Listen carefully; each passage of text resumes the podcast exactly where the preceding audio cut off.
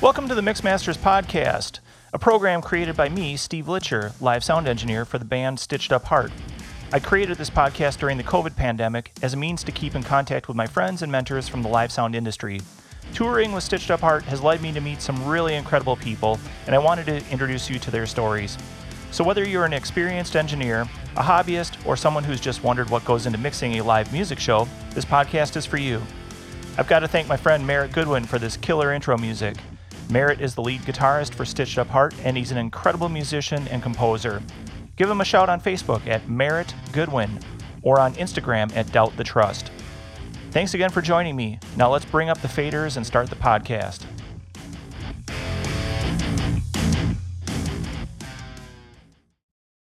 My guest for this episode of Mixmasters is Mike Bangs. Mike hails from the Midwest but lives on the Pacific Coast near beautiful San Diego. Mike has toured as a monitor engineer with some of the world's biggest artists, including Tom Petty and the Heartbreakers, Eric Clapton, Aerosmith, Kid Rock, George Strait, and more. He's literally shaping everything they hear while on stage, a job that's unbelievably stressful and incredibly important. When he's not touring, Bang serves as the live sound touring manager for Allen and Heath. He's the go to guy for engineers on the road, and he also teaches courses for the Allen and Heath Academy, an impressive and immersive live education class that traverses the globe. Bangs and I talk at length about his history in the music industry, his philosophies around mixing skills, what it takes to make it as a touring engineer, and of course about the amazing Allen and Heath D Live system. I hope you'll enjoy this episode as much as I did. And now, here's Mike Bangs, or Bangs as everyone refers to him. Hey, Mike. Uh, want to welcome you to the Mixmasters podcast and thank you for being a guest. How are you doing on this fine uh, weekday? Mr. Steve, it's a pleasure to be here. Thanks for inviting me. I'm doing great. Thank you. Uh, excited to talk about audio. Yeah, me too. It's a good way to pass the time while we are stuck on this uh, little vacation compliments of the infamous virus. Indeed, air quotes vacation. Exactly. Yeah.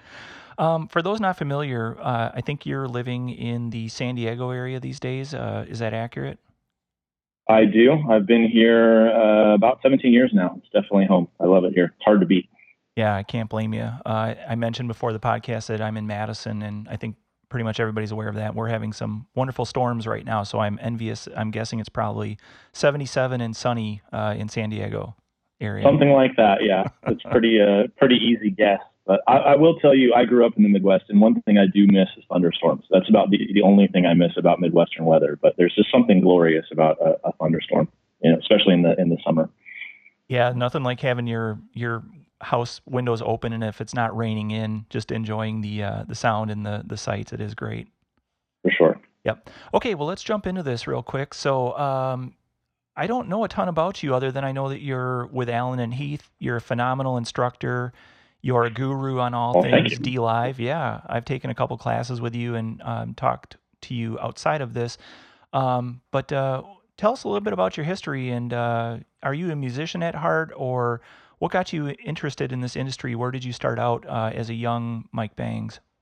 So I did start out uh, in grade school um, as a musician. You know, I watched uh, all of the uh, Yoo-Hoo's on MTV as it was just becoming a, a new medium, and uh, back when they actually had music on MTV, and um, you know, I, I, thought, wow, what a cool thing, you know, to be a part of, and so I wanted, I wanted that. At least I thought I did. I, I learned later that I definitely did not want that, but um, so I started out, you know, uh, wanted to play guitar and uh, played saxophone and um, that led to trying to put little garage bands together. You know, pretty typical story that happens with a lot of people. Um, and the uh, the further I got into being a musician, the more I realized that I wasn't that good at it.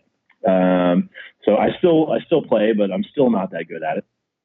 Um, but I saw an angle in that when I would see these bands play, they had um, they had production value, and that separated them from what me and everyone else I was, you know, uh, competing uh, potentially with um, around me. And so I thought, you know, if if I could just have you know a little edge, then maybe it wouldn't matter. And you know, I, I think I was on the right track because there are a lot of people with no talent out there doing big shows, you know, with a lot of production around them.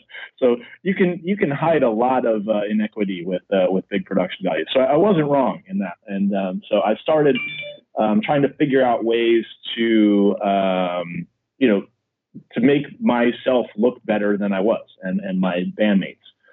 Um, and I've always been uh, a heavy researcher. I always, you know, go out and search for things. So, um, and the more that I did that for myself, the more people took notice and asked me, you know, hey, could you help us with this? You know, how does this work? You know, where do I plug this in? How did you do that? Those kinds of things. And I started doing that more and more. And I found a great interest in it. Um, and uh, I found that I was better at that than I was at playing guitar and, and singing. Um, and so that it, it, all grew organically. I started you know, doing things for my band and then other friends' bands and then other local bands. And then I started mixing in uh, clubs and then theaters and then, you know, just went up uh, that way and it kind of grew organically. So um, it's, it's been a long road, you know, from, from middle school till now. I'm in my 40s. Uh, so, um, you know, it's been been a heck of a journey. It's a lot of experience under your belt in a lot of different environments. Yeah, and I, I, think that's key. You know, people ask me all the time, how do I how do I get into this? How do I get good at it? I mean, when uh, when I teach my classes now, um, that's that's a hard question because it you know, but I will tell them, and you probably heard me say it because I try and say there's there's only one way to get good at this, and that's to do it a lot. You know, um, I never uh, would, you know, look down on any kind of education. I think education on any subject is is a win, and so there's really no uh, harm in doing any kind of study as long as the uh, information is credible, obviously, um, on the subject. But I feel pretty strongly that you're not going to get good at this by reading a book or listening to someone you know, certainly not from listening to me talk.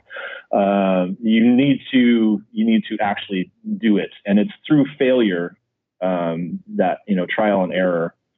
And so I'm always a big proponent of experimentation and you know not being able not being afraid to fall down. You know, it's just a show. You know, so hopefully no one's going to die, and um, you know there there's always another one one of one of my favorite things that I've seen uh, online over the years is the uh, the infamous T-shirt on the back of the engineer, and it says, "I've effed up bigger shows than yours." Oh yeah, yeah, definitely. Yeah, yeah. words words to live by. I have I I've tanked a lot of shows. Uh, you know, I wouldn't say I'm proud of it, but I'm not ashamed of it either. It's part of the process. You know, it, it is what happens. I still uh, have a bad show uh, now and then. Uh, I hate to admit. The cool thing now um, that we didn't have before is that now if I have a bad show, I can bring up the multi tracks and I have, uh, you know, I'm at my house in my kitchen, you know, a couple feet to my right, I have an S5000. I'm pretty lucky in that, in that aspect. Um, so I can pull up the desk that I use on tour and I can pull up my tracks and I can sit down for a few hours and figure out what the hell went wrong, you know, uh, which is a, a, thing that we just didn't have before. If it was, if you had a crap show, you had to hope that you didn't get fired, and then you know you better not screw up the next one. You know. Yeah. So. It's uh the the ability to multi-track is probably, in my opinion, um, not that that's worth a whole lot. Uh, the biggest I think advancement for helping improve people's mixing. For I'm an old school guy, started out analog, got mm-hmm. into digital very late in the game, and only very recently started using multi-tracks and they've been invaluable during this downtime because I can sit at my house. I've got a 1500 from Allen and Heath, the D Live. Um, but just being able to set up the scenes and being able to remix and you know try things, it's so invaluable. It would be difficult. I, I agree with you uh, so strongly. It would be difficult for someone to convince me that there has been anything that has happened for the live audio um, uh, education environment better than virtual soundcheck. I mean, there's just been it's just been a monumental change. And um, again, if you've been through my classes, I just hammer on that. You you have to do it now. Like it's it's too good to let go um, and to not be doing it. Uh, you know, you can you can get a year's worth of experience um, just in a month, just sitting at home. You know, if you can get your hands. I mean, and even uh, very affordable consoles allow you to do it now. So you don't have to have um, you know, the, the, the biggest thing. You know, you can still, and you can do it uh, in the box on a lot of things as well. You know, you, you may not have knobs and faders. You're going to be doing a lot of mouse clicking, but it's still valuable information because every time you turn an EQ filter and you make a an association in your brain, yeah, exactly. Uh, I tell everyone, it, you know, if whether you're going to use DLive or not, download Director and just turn the knobs. You know, it's it's valuable information and it's free, so why not? And should you ever find yourself in front of a DLive, then you know where, where everything is. But anytime that you turn a filter on an EQ or turn a threshold on a compressor and you hear what happens and your brain makes an association of, of an action to a result, it, you know, it's monumental um, learning and it's the only way that you're ever going to be able to be effective at mixing in a live environment, you yeah. know, because you need that muscle memory. You know, I I can't. It's not because I'm good or talented that I can get through a show. I can get through any situation because I've seen it all before. I've done it a million times, and my body just takes over. It's kind of like you know I was discussing with a friend the other day how so many times when I've got a lot on my mind, I'm somewhere and I set off home, and when I get home, I don't know how I got home. My body just kind of took me there, you know. And I'm not intoxicated; I'm dead sober, but uh, you know, you just kind of go on autopilot. And I, I do like when I'm mixing, I'm so focused on the art, which I think is important. I think people lose that. And if there's one thing that I could say to young engineers is don't forget that you're participating in an artistic event, that it's not, uh, you know, which is odd because I do preach the science and the physics a lot, but I think that you, we shouldn't forget what the foundation of the whole thing is. Uh, I was actually having uh, one of your former guests, my, my dear friend uh, Drew Thornton. That's uh, awesome. When we call each other on the phone, it's an event. Like even if he calls me for a quick question, it's going to be 90 minutes. You know, so we just can't. Um, and uh, one of the things that I was talking with him about uh, with him yesterday afternoon was, um, you know, I am big on the is he's going through a lot. He's got a lot of free time on his hands right now. He has a C1500 at home. He's got Billy's fly rig in his in his living room, um, and so he's going through his show file and all this stuff. And we're both in agreement that you know the science is very very important. Um, but at the end of the day, uh, my feeling is computers aren't buying tickets. You know, so I don't care. I'll look. I'll reference the all of the tools that we have, but I always trust my ears above all else because, you know, it's human beings that are there to experience art. That is what we're supposed to be doing to, you know, earn our living. Absolutely. Yeah. And I think, I, sorry, I didn't mean to step on you there. The, the joys of Skype. um, yeah, I agree. I think, you know, there's nothing, uh, I think the overlays and all of the metering that we have, the ballistics and things that we have available to us these days are phenomenal tools but I think one of the biggest mistakes people can make is just staring at those meters and not really listening to the show. And, you know, they're trying to get everything so linear or, you know, just so that it looks right on the screen. And then if you actually step back and listen, a lot of times it doesn't sound that great. Yeah. Yeah. I, um, we just launched the uh, SQ V1.5. Um, and one of the big uh, additions is the um, the uh, frequency response overlay on the parametric EQ, uh, which is a great tool. Um, hands down, the most requested um, addition to that platform.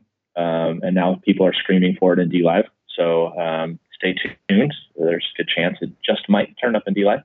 Um, but uh, I would I wouldn't use it personally, it's distracting to me. I would turn it off. And I'm not telling anyone else not to use it. I, am you know, I, I, think everyone should do what's right for them. And it, it is a great tool. I don't disagree with you at all. But to me personally, it would just be distracting. You know, and I, my ears, uh, again, I've got so much, uh, so much mileage on them that they're starting to fade away. But uh, um, you know, I, I trust them, and I think that it would be difficult for me to mix with that tool engaged because it would you know, it would it would distract me. You know, I get distracted more than I would like to admit by curves.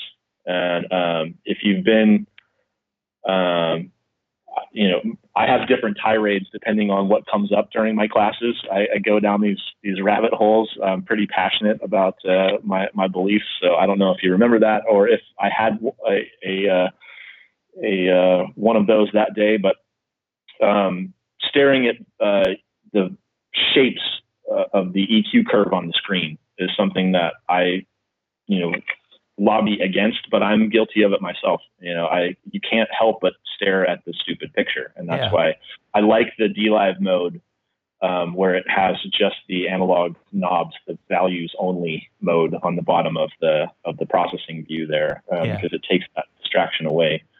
Um, you know, I always joke that uh, if you're under 30, you're required to use that view of the EQ because you know most younger engineers that I run across tend to uh, treat a parametric EQ like it's an etch a sketch and not an audio shaping tool. You know, so um, and uh, one of my one of my biggest pet peeves is this uh, fad now of posting photos of your curves on social media, and people are mimicking other people's curves, and it just it blows my mind. Like, yeah. what what benefit could that possibly have to you?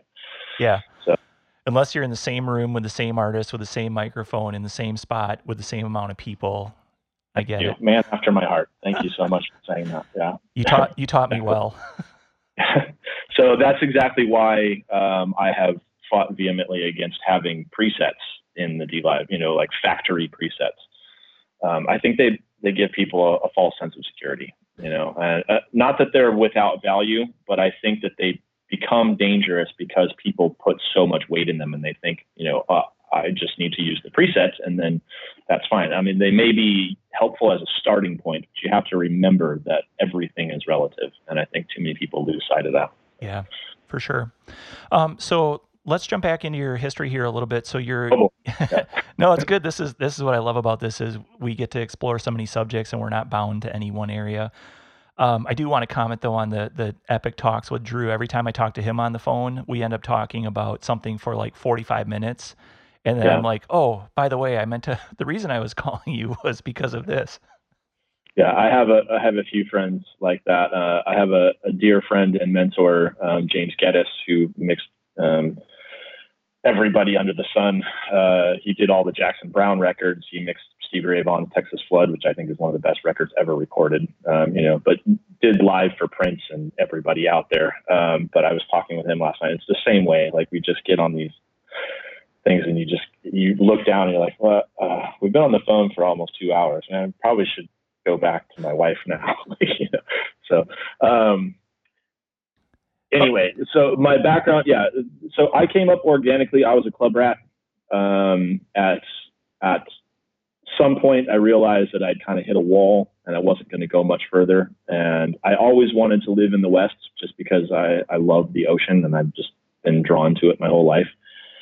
Um, so basically, I just packed up and I uh, moved out west, and I got very lucky to. Um, it was luck, but I also I, I, worked really hard to try and put myself in the right place. And I, I met a few people, um, James being one of them um, that I mentioned before. James Geddes, Robert Scovill being another one. Um, was an early mentor of mine, um, and he's a dear friend. I, I, love the man, and I owe him a lot. Um, so I was very lucky to uh, meet some people um, that kind of took me under their wing and uh, opened doors for me. Um, Robert introduced me to Dave Shadoan, the owner of Sound Image, uh, again, who is a, a, a, someone that I dearly, dearly respect. He's a wonderful man and just an incredible uh, engineer and business owner, and uh, very, very important to our industry. Um, there's, you know, there's no way to measure the amount of impact he's had on on the live audio industry. Um, so I was lucky enough to uh, Dave gave me a shot, and um, so uh, that's you know validated my move out west, and uh, I started working for them as a touring engineer and um, started doing bigger and bigger tours. Um, and then I had the bright idea that uh, audio was fun, but being a production manager would be the real uh, thing that I wanted to do. And so I went out on my own and became an independent production manager and uh, started running um, productions. And uh, I, I, both uh, bless and curse that decision because some of the best days of my life have been out on shows that I was running, and also some of the hardest moments of my life have been in the same place. You know, like anything else, it has ups and downs. Yeah. So I've kind of been all over the place, and then uh, recently, over the past um, few years, I've gone back to more of a, a, mixing thing. You know, I just don't have the uh, I just don't have the the hunger to uh, be under the gun all the time anymore. You know, at this stage of my life, and with the amount of travel and stress related uh, injury I've done to myself through the years, it's time to chill out a little bit. So I was very lucky um, that a company that I developed a relationship with as a production manager um, offered me a job, and that was Allen Heath. So they were launching a new product, which we now all know as DLive. Um, they were they knew that they had something on their hands that was going to change the company and was going to change live audio because uh, they had never had a product like this before, and you know um, the world had never seen something at an approachable price point with this kind of horsepower. Um, and uh, so they asked me if I would launch it and try and um, help them find a way into legitimacy in the in the touring market because they didn't have any understanding for what uh, was required of a piece of gear on tour, and that's you know what my whole life had focused on. So um, that's what I did, and I, I, feel very blessed. It's been a really good match. Um, you know, I, I, feel very lucky um, to be a part of it. And DLive is continually exciting, um, but it's also just a really great group of people. You know, and that's invaluable. And that's why, uh, you know, the first time they, the first five or so times they offered me the job, I said no without even thinking about it. I was like, you know, no, I'm a I'm a road dog. You know, like there's no way I'm gonna bag that in. I'm I'm not gonna be a corporate stooge. You know, um, and I still feel that way, and they love it because they're not a corporate stooge kind of company. You know, uh, the the company is helmed by an audio nerd, and I'm very proud to say that. Dr. Rob Clark is a genius, but he's also very passionate about the industry and about audio in general. Um, he's not so concerned with you know counting beans, and I think that's really uh, really different. Um, obviously, he's running a company and, and, takes that very seriously, but I think his heart is so strong in, in audio, and I think that makes a big difference um, in the direction of the company and about how all of us feel about what we're doing. You know, um, we're passionate about the products and passionate about the brand, um, not just as a as a business entity, but as something that has a potential to make an impact on an industry that we all feel so passionate about. And I, I think we're all kind of in the same plane on that, and it's it's really wonderful to be a part of. Oh, so that yeah. that brings us to now yeah, no, that's awesome. Um, I do know that you have been you were one of the earlier adopters to digital technology, so it makes sense that Allen and Heath and DLive, you know, would be a great fit for you. But if you think back um, to your earlier mixing days, what what was the first digital console you started mixing on? Well, uh, O2R O1V, the the little uh, Yamahas were the first ones to really have any kind of um, foothold. Um, one of the first uh, large format ones that I mixed on was an Innovason, um, which was always fun. Uh, and it was a great desk. Um, unfortunately, they never had the money to finish it. But, uh, you know, a lot of people, uh, a lot of the younger engineers never even heard of an Innovason before. And very few people touched one. Um, but honestly, if you look back at the technology that they pioneered in, in that company, Christian Royer, um, being a phenomenal mind um, for audio. Um, I had the honor to meet him. He walked up uh, unannounced, and I didn't recognize him or know who he was. And I'd spoken to him for uh, about 75 minutes before he introduced himself and told me who he was uh, at, at, the NAMM show, actually. Wow. Um, so that was an honor.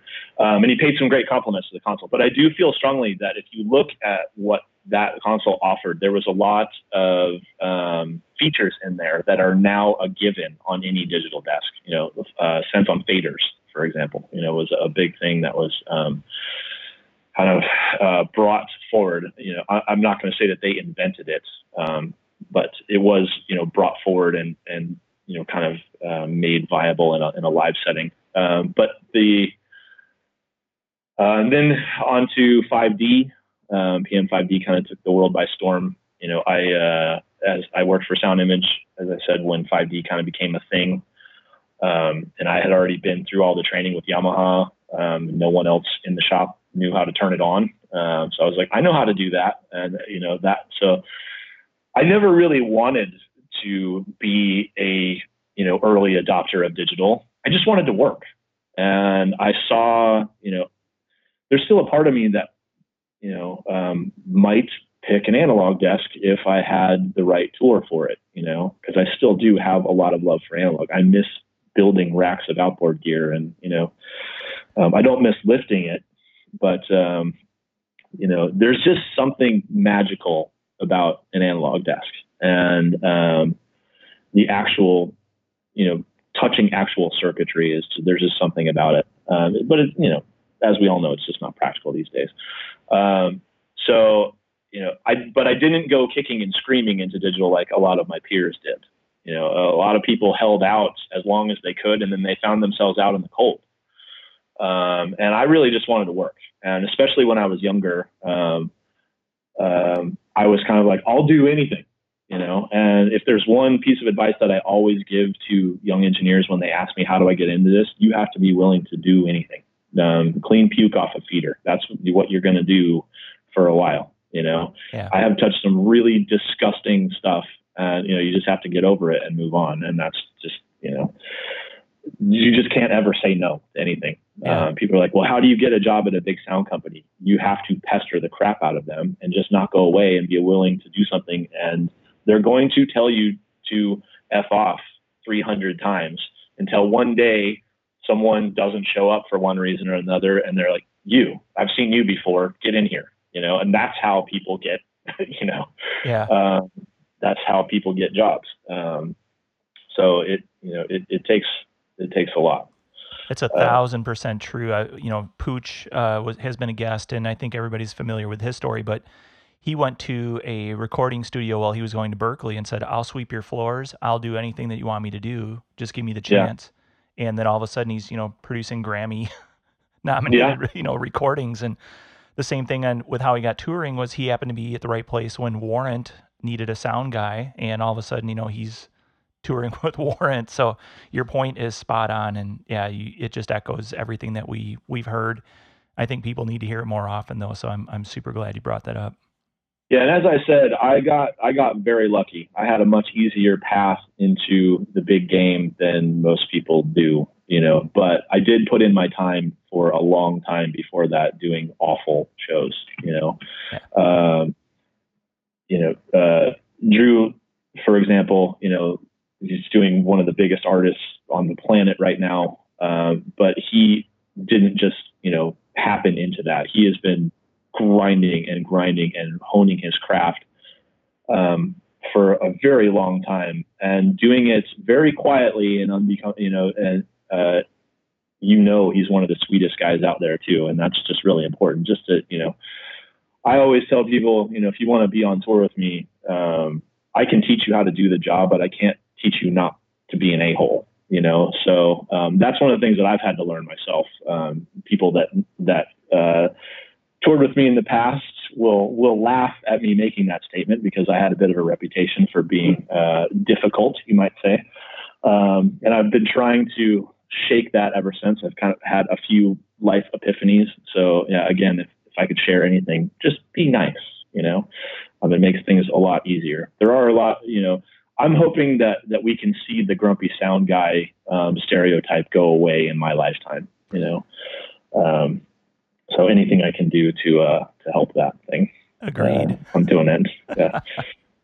um, but uh, so yeah, PM5D. Uh, then on to um, Avid. I did work with Robert when uh, they launched the uh, D show. Um, actually unpacked the first one in his driveway, um, set it up in his office while he was away, and um, you know played around with that and um, was a was a fan. And um, you know then uh, spent a lot of time on Digico. Um, so I've been, you know, I've been on all of them, and I still do. If there's something new or a new firmware update, I'll go and find one at one of my sound company friends, and I'll see what's new with it. You know, I have all the editors and I think that's important that you understand. I mean, I have I have chosen my tool clearly, you know, but there are a lot of good tools out there, and uh, I try and be knowledgeable about all of them. Um, if for nothing else, so that I can say why my tool's better. Um, you know, so, um, but there's some. It's it's a very exciting time to be in live audio because we have so many options and so much great, uh, so many great things available to us that we just didn't have before. And also, it's accessible to the to the every person. You know, yeah. uh, where it wasn't the case before. Yeah. Uh, it was cost prohibitive for even for a band to own their own mixing console. You know, unless you were a big band, you I mean, it was a lot of money. I mean, it's been the same thing in making records. You know, um, Billie Eilish and and Finneas made that entire record in their bedroom. You know, with affordable equipment that that almost I mean they're not wealthy people or they weren't anyway. Um, you know, they're they're on their way now. Um, but uh, you know, it, it's phenomenal that those kinds of things are possible in, in this day and age. And that's, you know, um, you can get a very uh, affordable digital mixer and you can, you know, mix multi tracks at home and practice. Yeah. It's, it's really exciting. Yeah. Um, I, I am I'm envious of the of the young people starting now, and I just I hope that they take advantage of these tools. You know, or they don't take them for granted. You know, I think that's a, another danger potentially.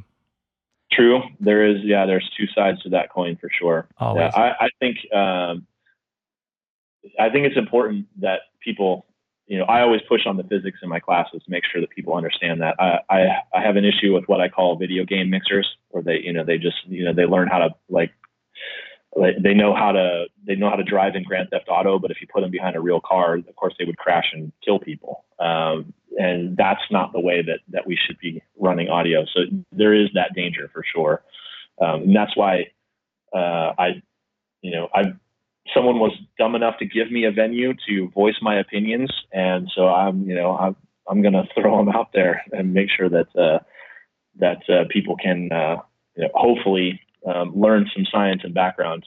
Uh, I've been lucky enough to commission a few DLive systems uh, at a handful of high schools around the, the country.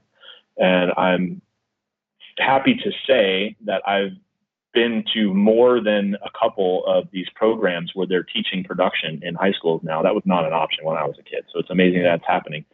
And every one of them that I've been to um, starts out the process with a small analog desk and then a slightly bigger analog desk, and then they eventually have to work their way up to where they're touching um, an SQ or a DLive. And I think that's amazing. I, I, think that kind of foundation is important. So I, I, hope more people will do that. Oh, that's huge. Yeah, that's really awesome.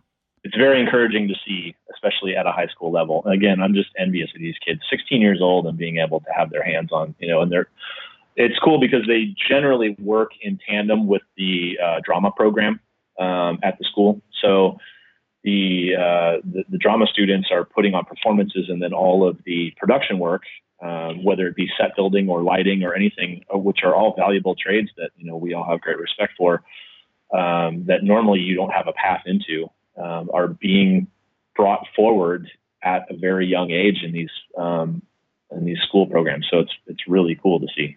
Yeah, just to show you how out of touch I am. Um, when I was in high school, I, I was responsible for our school get, school getting our first sound system. I wanted to learn recording. Talked my band teacher into buying a mixing console. He applied for a grant and got a, a 16 channel PV with the wood grain sides and everything. And uh, probably a powered mixer too. It was, yeah. It had 400 yeah. watts per channel. You know, two yeah, two nine band EQs. I thought I was, you know, living large at that point. But um, oh, you were.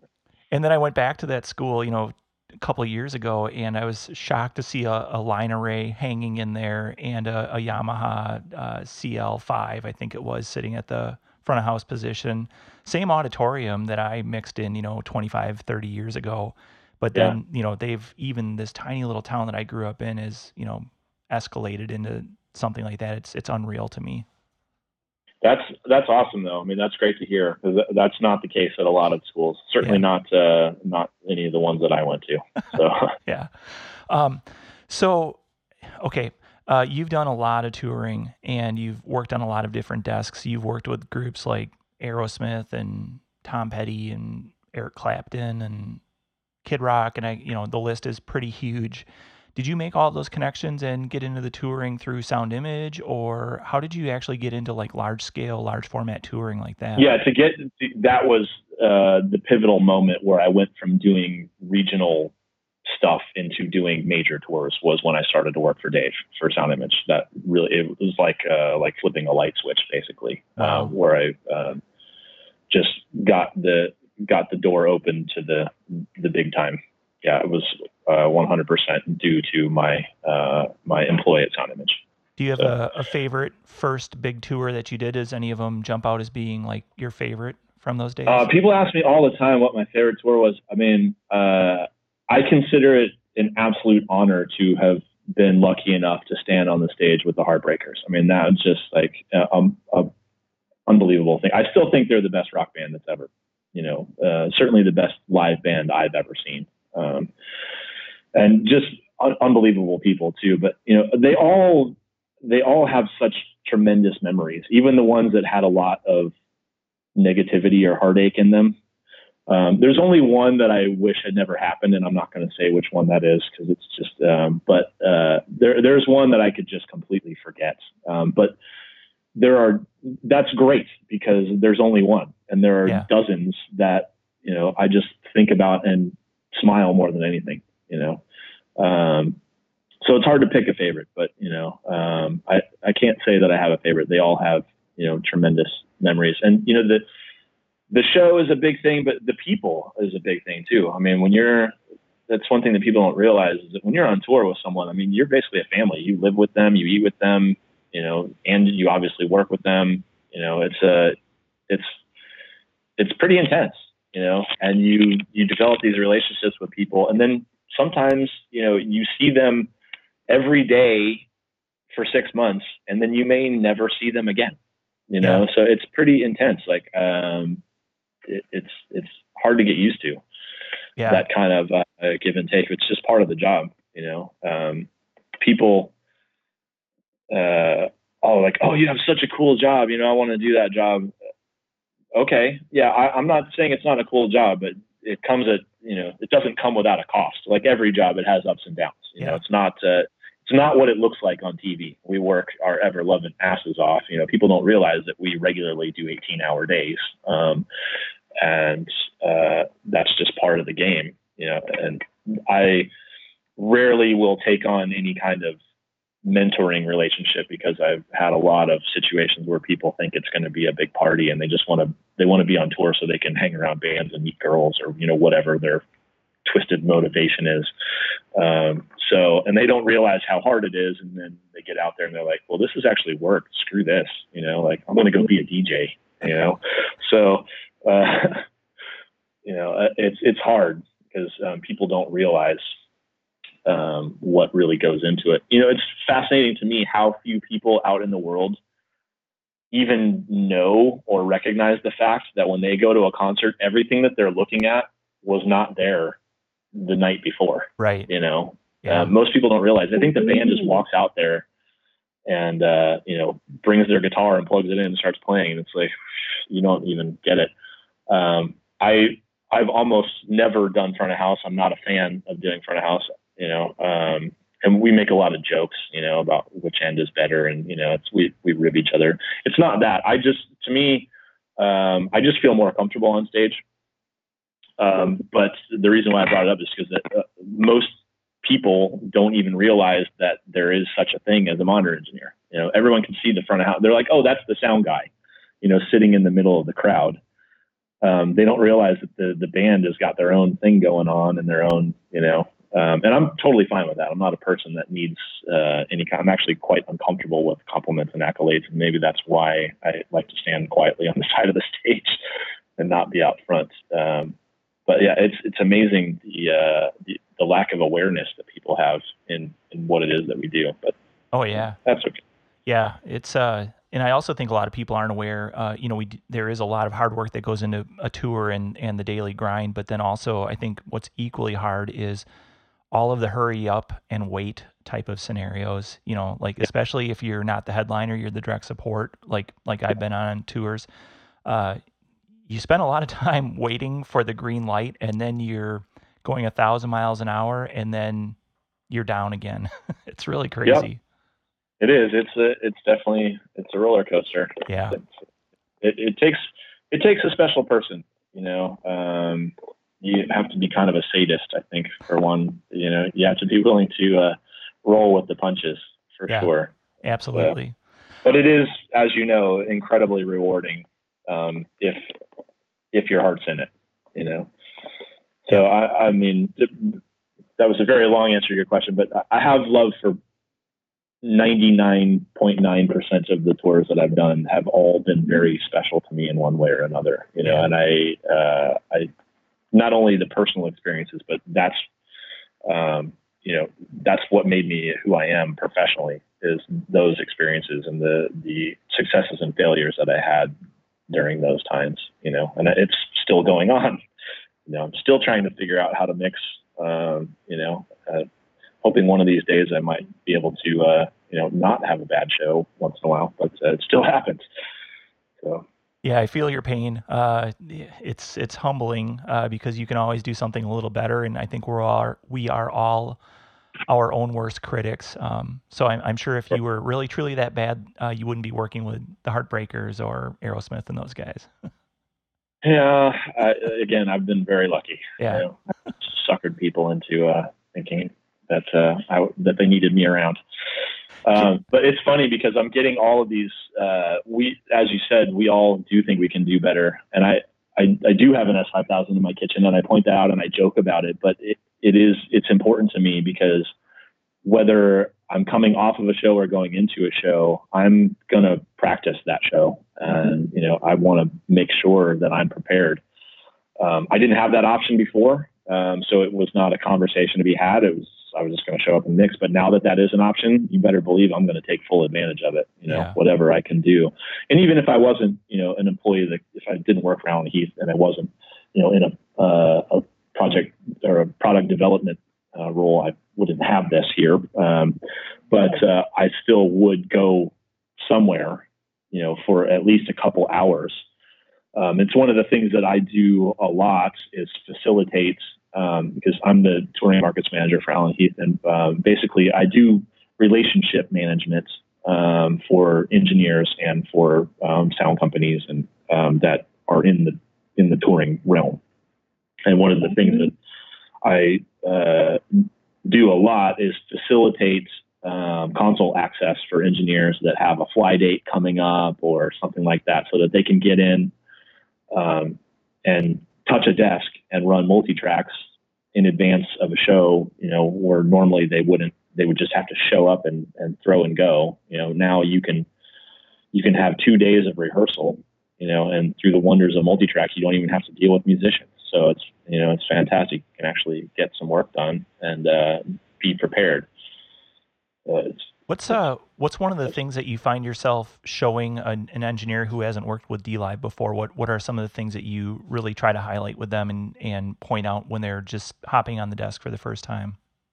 Um, it's usually the uh, flexibility of the workflow because that took me a while myself as an engineer. I mean, I would talk about these things um, with other engineers when I was listing features, but as an actual engineer, as a user in my day to day work, I wasn't using it. took me a long time before I actually started benefiting from a lot of the flexibility of the DLive platform. And I think um, I, I thought a lot about it. And uh, through all of the engineers that I trained and all the relationships that I built along with my own work, I realized that we've all been so handcuffed by other people's workflow for so long that we've just accepted crap uh, workflow, you know? And so you kind of like, well, I'm used to it not being good, so I don't think about trying to make it better. And there are so many things that you can do on DLive. Once I opened myself to the possibility of, you know, doing song specific um, fader layout changes and song specific soft key changes and having this move here for this on and that, you know, having things flying all over the place so that everything was always in the best position. That wasn't an option before. Um, and DLive makes it so easy, but it is, it's difficult, you know, when I go out and train engineers that are coming off of other products, I'm like, yeah, you can just put anything anywhere you want. There's no, you know, where do you want your DCAs? Well, I, I don't know. Like, um, so used to being forced into them, they have to be right here. And there, are, you know, there are other desks that you can put anything anywhere, but none that make it as easy to do it and as quick and as seamless, and also, you know, where it's actually feasible to have so much stuff moving, like from song to song, for example, um, and without any audio stoppage, which is, you know, there's no configuration mode where you have to, you know, put the desk on standby to be able to move things around and have audio stoppage. So it takes people a while. So what I usually do is I'll set it up the way that their last desk was, um, just to get them going and get them comfortable. Um, but then I'm always kind of pushing the, you know, in conversations, I'm like, so have you thought about this? You thought about that, and then hopefully I can nudge them over time into taking advantage of it because it really did make the biggest difference for me too. Once once I shed those handcuffs, that now the the world is your oyster, and I has really dramatically sped up um, my workflow. And, and being a monitor engineer, that's very that's pivotal. You know, being able to get to things, a lot of things very quickly. Um, so, you know, I run um, my top two layers are all inputs. Um, I don't have bus faders anywhere in, in prime real estate. I don't need them. Um, and again, that took me. I had I had 12 faders just parked at zero for two and a half years before I realized, wait a minute, I don't have to do that. Every other desk made me do that. I don't have to do that on here. I can get rid of those and I can have more inputs in front of me. Yeah. And that's just what works for me. Um, so that's the biggest thing is just the, the flexibility of the workflow and how th- all these things at the end of the day are tools, you know? And I felt like always working for the tool. And the reason why I'm so passionate about DLive is because the really the first time in my professional career that I felt like the tool was working for me and that it you know, that it was going to do exactly where I wanted, do what I wanted it to do, and be where I wanted it to be when I wanted it to be there. You know, and so it was a, a revelation. And so I try and you know impress that on people. But there are a lot of things, especially with my touring um, folks. The um, the size variation is a huge thing. I mean, being able to go C1500 to S7000, you know, and anything in between with one show file, no conversion, no change in bus count or channel count no one else offers that. Um, and that's a big deal um, because it's a pain in the butt. I won't call anybody out by name, but if you're on other platforms, you know that those kinds of things can be a struggle. And you have to get your exact model, or it's going to be a pain in the butt. And you may have to give things up, or this isn't going to work, or you know those kinds of things. And there are none of those worries. You know, um, I hate to keep harping on Drew, but he goes back and forth between C15 and S5000 all the time um, and you know he'll be the first one to tell you it's it's a non-issue. It's, it doesn't matter. Um, I had a I had a trucking issue. Um, my my current show I, I, do monitors for a country artist and um, I mix on S5000 because I can I'm lucky I can have whatever I want.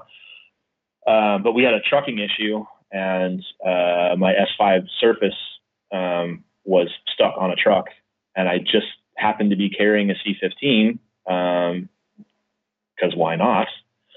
And I pulled it out, and I was the front of house guy was like, "You can't do the show on that." And I was like, "The hell I can't! Watch me, you know. I'll I'll do it on here. 80 inputs, you know, 26 mixes, whatever. Bring it. I'll do it on this thing just like I do on the same desk." Uh, again, he was like, "I don't even see how that's possible. You know, it really doesn't make a difference. All because they're all the same, and that's that's a big deal. And again, it's something that's very unique. So those would probably be the the biggest things that I try and point out. Um, you know, it sounds great. There's a lot of um, there's a lot of wonderful onboard tools. You know, the um, phase coherency is fantastic. It gives you a lot of freedom to do uh, routing um, things that would get you in trouble in other desks. You know, um, those are all wonderful things. Um, but I think the most striking things for me would be those those two. Yeah, your point about the uh, you know the 1500 being big enough to do 80 inputs and 26 mixes. You know, I I marveled at Drew because he's I think he's managing almost 100 or over 100 inputs with Billie and he's doing it with 1500 and I just couldn't figure out how he was doing that. I've I've used DLive for uh, a couple of years now.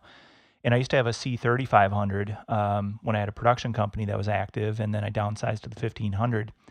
And I was like, how am I ever going to get 12 faders to do everything that I did? But to your point, you just need to unthink of the way that you've been setting it up in the past. Yeah. Because you can do anything and it, it really is phenomenal. Yeah. The, uh, the DCA spills on soft keys is the key to doing high channel count. And yeah. so instead of, instead of using the, if I'm on a C15, I don't use the bank switches at all. The, the ABCD, uh, layers.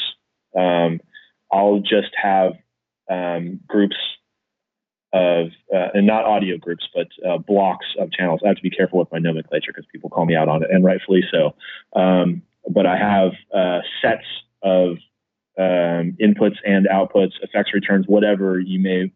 And instead of having to flop up and down through the layers on the bank, I just push a soft key that brings me what I want immediately. Yeah. And it's so fast. And it doesn't matter if you only have 12 faders at that point. Right. Um, Drew actually made a statement in a video that we did um, on a rig rundown where he said, you know, he feels like if you can't be efficient in 12 faders, and there's something wrong with the workflow of your console. Yeah. And, you know, I, not my words, um, but I definitely agree with him. Yeah. Who are we to um, argue with him? Yeah. so, I mean, I, will definitely take more faders, you know, uh, because I've got a lot going on, and I think we're all the same way. But if push comes to shove, I got no issue with what's going on a C15. I, I love my C15. Yeah. Um, looking forward to uh, getting a CTI. Oh so. man, don't yeah, don't get me start. Don't get me started about that thing. I'm I'm in love with it too, but I just I literally bought my C1500 about a week before NAMM, and uh, yeah, well, they still you know I still don't have one. So there's only one in the world at the moment, uh, which was one that was at NAMM. So don't feel bad. You've okay. been getting to enjoy your desk while the other one is uh, not not yet fully born. We, um, I hope we hope to have them uh, in the next few weeks. Uh, this whole uh, global situation has certainly slowed everything down. So yeah, uh, but it also I was very distraught because if I, I was thinking, you know, if we don't get this thing, we're gonna blow it and we're gonna we're gonna miss the touring season. And now it's a non-issue. I mean, so I you know I want to say that's a good thing. But I'm trying to find some kind of you know uh, positivity in, in all yeah the titanium la- lining in the cloud. Yes, exactly. so yeah, we have we have some time. Uh, you know, we're doing the same thing with the uh, next firmware version for DLive. Um, people were very anxious to get it out. I was very anxious to get it out, but I'm very um, thankful now that um, we're it's going to be a lot bigger deal now that we've had some time um, to really work on it uh, without the uh, the pressures of um, looming touring season. So yeah, uh, 1.9 is going to be special, and um, I think you know, and we're still just getting started with this thing. We have so many more things that we want to do. I'm I'm so thankful. We're all so I, sh- I shouldn't say me because it's all a big team. Uh, we're all so thankful for people like you. All of our users, our community is so strong, and it's it, it never ceases to amaze me. And that's why this platform is so good. It's because we let you guys tell us what to do with it, and um, it's it's been such a cool experience where I had, you know, experiences with every other manufacturer out there where, you know, you get a little notoriety and they might send you an email, hey, you know, uh, we would like to ask you some questions about your workflow and things like that. And it's an honor to be asked. Um, but I know myself and in conversations with my peers that almost never is any of that stuff realized, and certainly not in a timely manner. You know, there are there are features on desks that I spent many, many, many uh, months on um, that my peers are still on. And the things that we were saying four years ago are still a big problem. And it's, you know, it's like, why, when all of the most noteworthy people that are using it are saying the exact same thing, why the hell won't you do something about it? You know, and um, we take that responsibility very seriously, and that has been a, a, a, very cool thing to be a part of. I've mentioned it a few times um, that one of the greatest things that I've experienced is going to Coachella and going to Bonnaroo and these other festivals. And the guys that mix on DLive are all in catering, eating lunch together. Like you're not going to see that. Like I've never experienced anything like that on that like that before. It's and it wasn't planned. It just happened. You yeah. know, they're just they're all passionate about the project because um, we've opened the doors and said, you know, this this is your thing. You guys you guys make it good. You know, and we'll we'll try. We're just trying our best to hang on and steward it. You know, and keep up. Frankly, yeah. um, you know, there, are several hundred valid features on the implement list, and you know we're trying our best to do every damn one of them. But you know the, the poor guys in software can only type so fast. It, it blows my mind that the system has that much uh, headroom. You know, and I, that's sort of the wrong word to use, but that it has that much, uh, you know, runway ahead of it that it can do that. Yeah, and, and it, uh, headroom is a perfect term. Um, you know, it's it's what you know, they had the foresight, and that happened before I came in. Um, but that basically came from uh, experiences from past products that they learned, where you know they had so much more they wanted to do, and they crashed into a wall with the hardware, and they yeah. wanted to make sure that they weren't going to run out of gas on this desk, and so they went they went super big, um, so that you know everything else may fall down around it, but they they can you know they're not going to hit this wall where you've got a great idea, but we can't do it. Oh, that's awesome. Uh, so, I mean, obviously, there's no such thing as you know uh, a product that's not going to go obsolete, but they they tried their darndest to you know make that a long way out. You know, and we're still having so much fun with it. Yeah. Oh, I learned something new on the desk almost every day. You know, I try something and I'm like, oh, I didn't realize I could do that. So it is, it's awesome. So I can't wait for 1.9. That's going to be a. Sounds like it's going to be really exciting. Well, and the great thing too is that now that we have Avantis, um, those two uh, are very, um, very close in DNA. Um, so as you know, and it's a it's a separate revenue stream, um, but the the two things will feed each other and they'll come up together. So as as DLive continues to grow, Avantis will grow, which will push DLive, which will push Avantis, and so it'll be this kind of ladder effect. And I, I think that adding that product is very exciting um, because it's just going to buoy the entire platform, which again pulls SQ up also. Um, you know, uh, because it gets all the trickle down um, stuff from the from the higher platforms. So yeah, it's it's an exciting an exciting time. Yeah. I could go, I could talk to you probably for a couple hours about DLive, and I'm sure you'd love it. But for the rest of the people listening who aren't on DLive, uh, I'll just say go go check it out. Uh, download Director, fall in love with it, and then place an order because you will not regret it. But um, so can we, we'll go back to touring here real quickly because uh, yeah. I'm taking up a lot of your time, and I do want to let you go here at some point. But I'm good. Uh, I could do this all day, so it's all on your. and people are going to get tired of us eventually. um, so when you're when you're doing monitors and you're you're doing a, a major tour and you're working with the artist, um, can you walk us through your role as a monitor engineer with them? What are you doing before the show to sort of understand what they what they're looking for? And then during the show, what are you really listening to and, and what are you focusing on uh, to make sure that they have a good show? So when I, I, I actually teach seminars in monitor engineering and, um, you know, I, you mentioned it in the beginning and I, have mentioned it a couple times, um, that I do teach a lot now, which is really odd because I never in a million years would have thought that that was even possible. Like if someone asked me if I would be a teacher, I'd say not only no, but hell no. Like I have zero interest. I don't want to do it. I don't have the patience for it. I wouldn't be good at it. You know, none of that. But man, am I having fun with it. It's just like, and it, it I hope in my, in my heart, I keep telling myself that this is my way of paying it forward and giving it back. So I hope I'm doing some of that because that's important to me. I, I owe a big debt to the people that I named earlier throughout this. And I really, um, you know, hope that I can continue to, to pay that forward. Um, but when I teach my uh, monitor mixing classes, generally the first thing that I will say is that doing monitors is 60 or 70% psychology and 30 or 40% technology. And I think the most important thing uh, when you're doing monitors is remembering that you're in a service position, number one. Your opinion is irrelevant. Um, you're paid to guide, but at the end of the day, what they want is the only thing that matters. Um, but also that uh, you have to respect the fact that when an artist steps on stage, they're putting themselves in a very vulnerable position. And if you've ever stood behind a microphone in front of a large crowd, that's a big deal. And again, that not many people can do that. You know, people are like, "Oh, I want to be a pop star."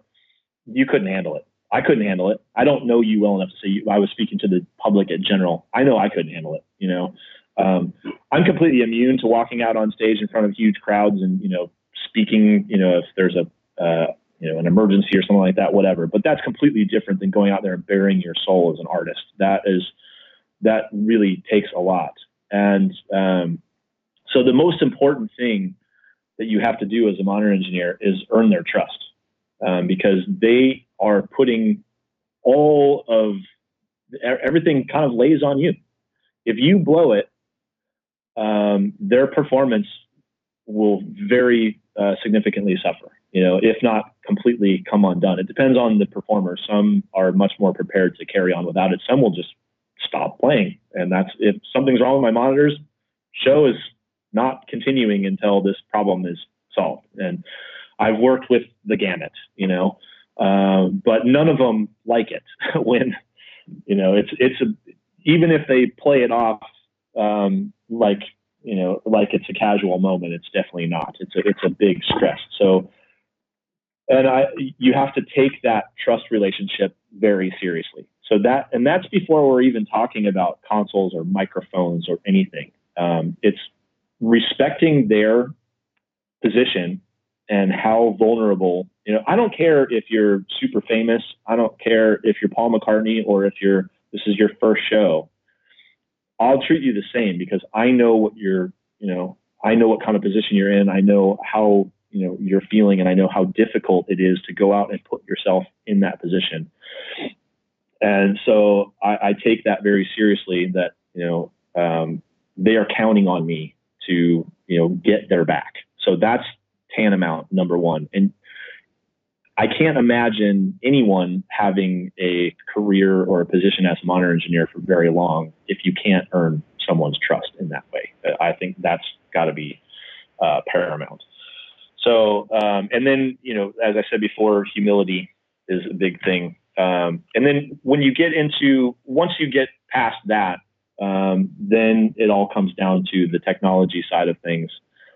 Um, and to me, it, the most important thing is to know your tools inside and out. Doesn't matter what console you're using, doesn't matter what microphones you're using, but you need to do your homework.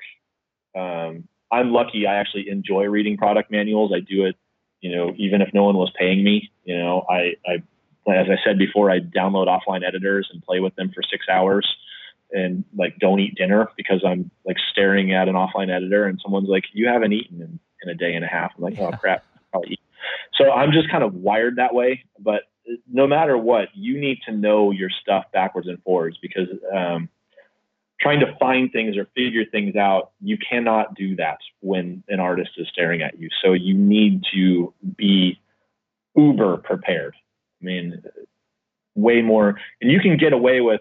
Again, I'm not going to go down the whole joke or no joke. I'm not going to go down the whole uh, path of you know what job is harder or better or any of that between front of house and monitors. They both have their own um, caveats, um, but you can get away with a lot more at front of house than you can at monitors. Um, for if for nothing else, because it's their song and they know every in and out of it. And if something's not right, they're going to notice it immediately um, and call you out on it. Hopefully. So, um, and generally speaking, physics are working against you as a monitor engineer because you've got a wedge, you know, blasting air. In-ears have been the greatest gifts yeah. that we ever got.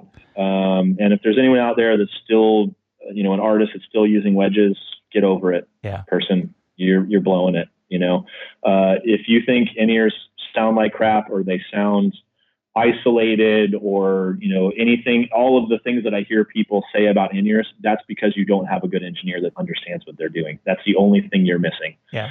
Um, and i've i've made a career out of converting people that said that they would never go on in-ears because they're awful for one reason or another you know and then you show them and they're like oh my gosh like where have you been my whole life? Where has this been my whole career? You know? Yeah. Um, so that's been you know uh, as as big for monitor engineers as virtual sound check has been for all of us is you know in ears and I, I still do wedges. I still have a bunch of them. Um, i got a, a bunch of uh, m2s on my on my stage um, my country band. And so and they're freaking loud. But uh, but we usually have 400 ish boxes of line array uh, in the air. So i don't really have to worry about did you did you uh, say 400 yeah. Oh my goodness yeah, we play stadiums in the round. Wow. So there's usually, uh, yeah, 400 ish, uh, combination of K1, K2, uh, Kudo, um, you know, those kinds of boxes all hung around. So I, I have a lot to compete with. Yeah. um, but, uh, I'm the, you know, the uh, front of house guy that I work with on that particular tour is is very cool. That you know we have a great relationship, and if I'm having a problem, I go to him and he'll have his SE do something about it. You know, yeah. um, because he gets it. You know, if if my thing falls over, the whole thing falls over. You know, um, so I may get fired, but you know the situation is still going to persist. So. Uh, I was going to jump in real quick. I was going to say the, yeah, the you know the flip side of the coin on the the the the technology sort of working, the physics working against you. You've got wedges in a lot of instances. But then to your point, if you're on in ears, that's also sort of working against you because they can hear every little thing that you happen to miss or don't do or what they want to hear. It's it's right in their head. You got to be on your game within ears. Yeah, there's no there's no cheating. There's no uh, getting away with stuff on in ears. They're very very honest. Yeah. Um, one of the ways, and that's one of the things that uh, I don't like about them. They don't like how exposing they are. Um, and what people, uh, if there's one thing that I could give as a as a tip um, for a secret sauce um, for most monitor, for most people that are going on in ears is effective ambient miking. Um, that's been what has made the difference. Um, and I, I spend a lot of time, I do a lot of consulting for churches and all kinds of management companies and things like that. And um, usually when people are having uh, problems with their in-ears, it's because number one, they, they don't understand phase relationships um, and or they have too slow of a mixer. And so they've got a, a latency issue, usually because they're putting 45 plugins in front of someone's vocal because um, someone told them that was a good idea. So that's a big issue. And then the other main um, hurdle that people are are fighting is the ambience issue. Uh, I am the only person that I am aware of that does um, that approaches it the way that I do. And I'm not saying that that makes me better, but it has um, it has greatly impacted me being able to be effective at my job. And that's um, I don't treat I don't do uh, air quotes crowd mics or um, you know audience mics. Um, I do ambience mics. I would even call them trash mics because that's what they're picking up. My philosophy is that if I'm if I'm a musician, you know, I'm used to hearing things a certain way.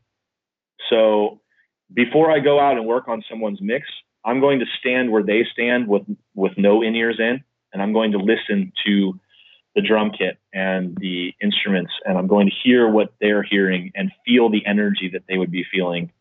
And then after I've absorbed that as my point of reference, and I'm going to go back to my mixer and I'm going to try and give them that in their in ears.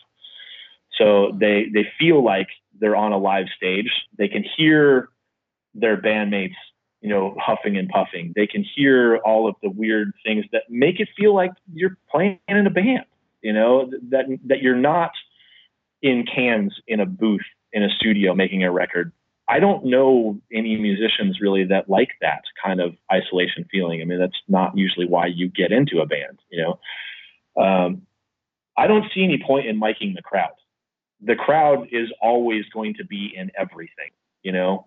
um, if if you can't hear the crowd without crowd mics, then you don't have a very effective band because you know the you know uh, there's there's an artist that I work for, and again I won't say who it is, but the the audience mics were always always an issue, and the issue was that the crowd wasn't making any freaking noise.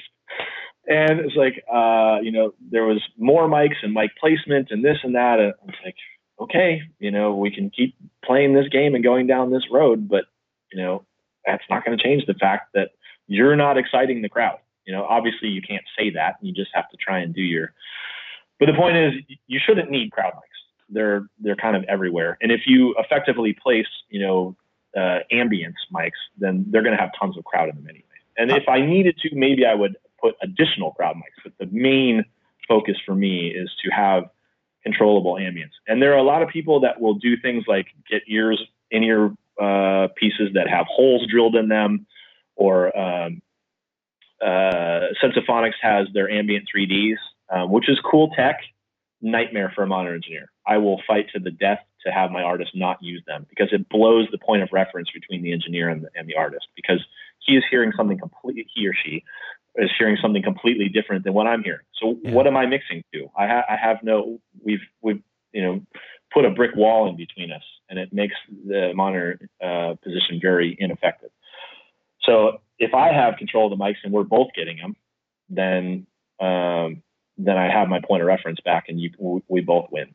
So I have, I have done binaural uh, arrangements on people's vocal mic stands. I put boundary mics on the stage. I put uh, large diaphragm condensers in the middle of the stage. I've clipped um, hypercardioid um, condensers to uh, back backing vocal stands. Every situation is different. Like I said, people always ask me, "Well, how do you do it?" There's no. That's my secret sauce, but there's no like instant answer to it. It's like how I can't tell you what microphone to put on a kick drum or what compressor to put on on a vocal because every situation is different. But what you have to do is go and put yourself in their space and then absorb that as best as you can and then use your knowledge of tools to try and recreate that for them um, and give them back that energy that they would otherwise be lacking. Um, and I am yet to have a situation where that didn't completely change um, the experience for uh, a musician, wow. especially a lead singer. You know yeah. that that all over the place. So how do you um how do you come to the point where you know you've got the ambient mics where you want them? Are you are you getting a lot of rehearsal time with the artist, or how how does that relationship work? Um, you, it, it, it depends. Um, I will try it. I, always try to get what I need from the artist, but again, now with virtual, um, I get a lot more work done with virtual than than with the artist actually there. I mean, I joke about it, but it's honest. I mean, I don't really do much during the actual sound check.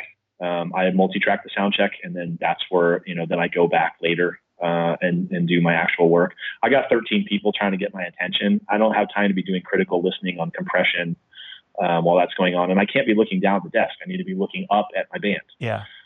Uh, and again, same thing during showtime. You know, I can't, I'm not making big decisions like that at Showtime because I can't lose focus on the show, you know? Um, so that's one of the luxuries that you don't have when you're on stage versus being out front. Um, you know, so I do a lot of, uh, I do a lot of prep um, between sound check and show. It's always a, it's always a uh, gamble is not the right word, but it's tough because I don't want to spend too much time and overthink it, number one, and also blow my ears before the show happens. So I don't want to spend too much time in it, but I do, you know, need to calculate for the room and, and things like that, um, stuff that's happening. Um, and it's almost impossible to do that. Um, especially, I can get a little bit of stuff done when it's just the band, but then once the boss comes in, then it's, you know, 100% focus. Uh, most of the artists that I work with, um, a cue from them is not noticeable to anyone else on earth but me because it happens very quick and it's very subtle. And if I look away for a second, I miss it, then they're upset. So I can't, you know, I have to be, have to be on it. So, yeah. you know, um, that's the hardest thing, especially, it was never an issue. I, it was a lot less of an issue with analog desks. Um, there's just something about those damn screens that just draw you in. You just want to stare at them, you know, because we spend so much time staring at these screens. Yeah. Uh, so um, I have to keep, you know, look up, look up, look up. Yeah. Uh, and I, I know, you know, for engineers that don't have analog experience, you know, the, the younger kids, like uh, it's a, it's a plague that, you know, that we all have to face, but they have an extra hard time with it. And so yeah. you need to realize, you know, shows up there, dude, you know, uh, Are you um when you're sitting, you know, side stage and you're mixing monitors, are you using studio monitors on your near your console? Are you using a wedge, ears, all three?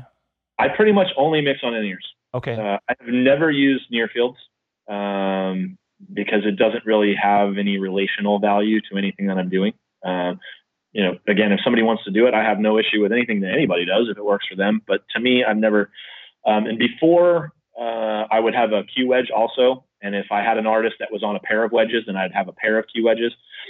Um, but I did away with that. I haven't had a Q wedge in a couple of years. Um, nice. I just do everything on in ears. Um, I know what's going on with my wedges in advance. I will take my iPad up on stage, and um, again, what the what the wedge sounds like to me in monitor world doesn't really help me that much. I mean, it's better than nothing, I guess, but it's much more effective to go sit in their chair in front of their wedges in their position on the stage. Yeah. And that's where, you know, um, until I am very comfortable with an artist, I will spend a lot of time, if not the entire sound check, on deck with my iPad. And I'm going to put my put my body uncomfortably close to them while they're playing. Um, usually, you know, I have to like warn them that I'm going to do it because it freaks some people out, and some people I just can't do it because they just are don't like it.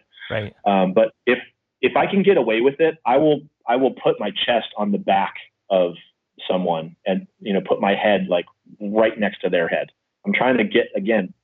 Point of reference is everything when you're doing monitors. If I don't know what they're hearing, then I have what am I mixing?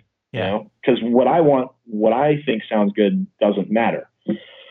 There's going to be way more 200 in this part of the stage, and you know, there's going to be this is happening, and I can hear the bleed of the bass rig next to me when I'm the guitar player. So, you know, when I'm over in Monitor World, crap, he needs more bass.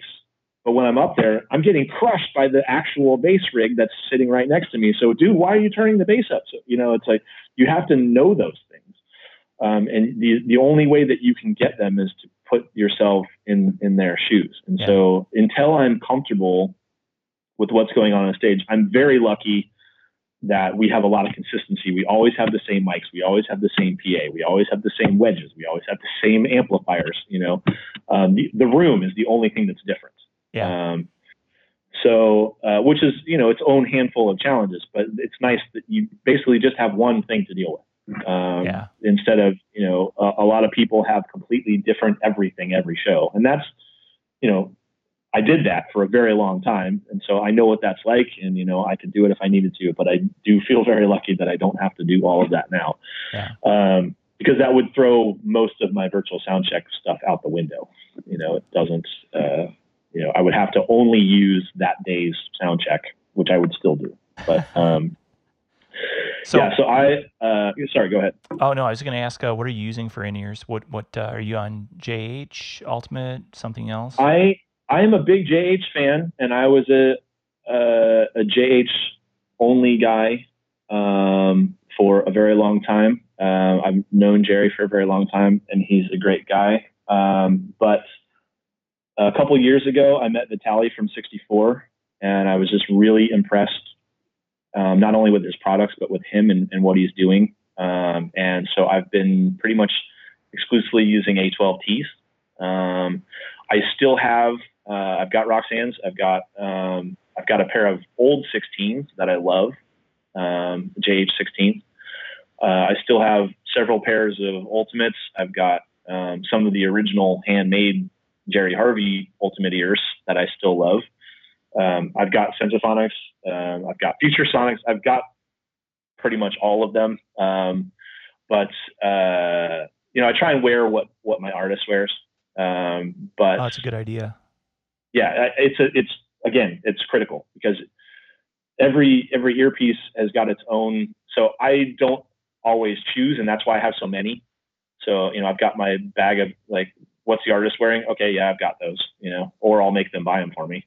Yeah. Because I, it's crucial. You have to have the same earpieces as the. Um, you know, it's difficult enough because their hearing is different than your hearing. Um, and you know, I will almost always have my artist um, go see an audiologist and get a hearing curve from them, um, and I will use that um, to guide my EQ decisions. And I have to be well aware of what they're, you know, especially if there's some kind of loss. You know, if if they've got some kind of hearing damage, and they may not even be aware of it.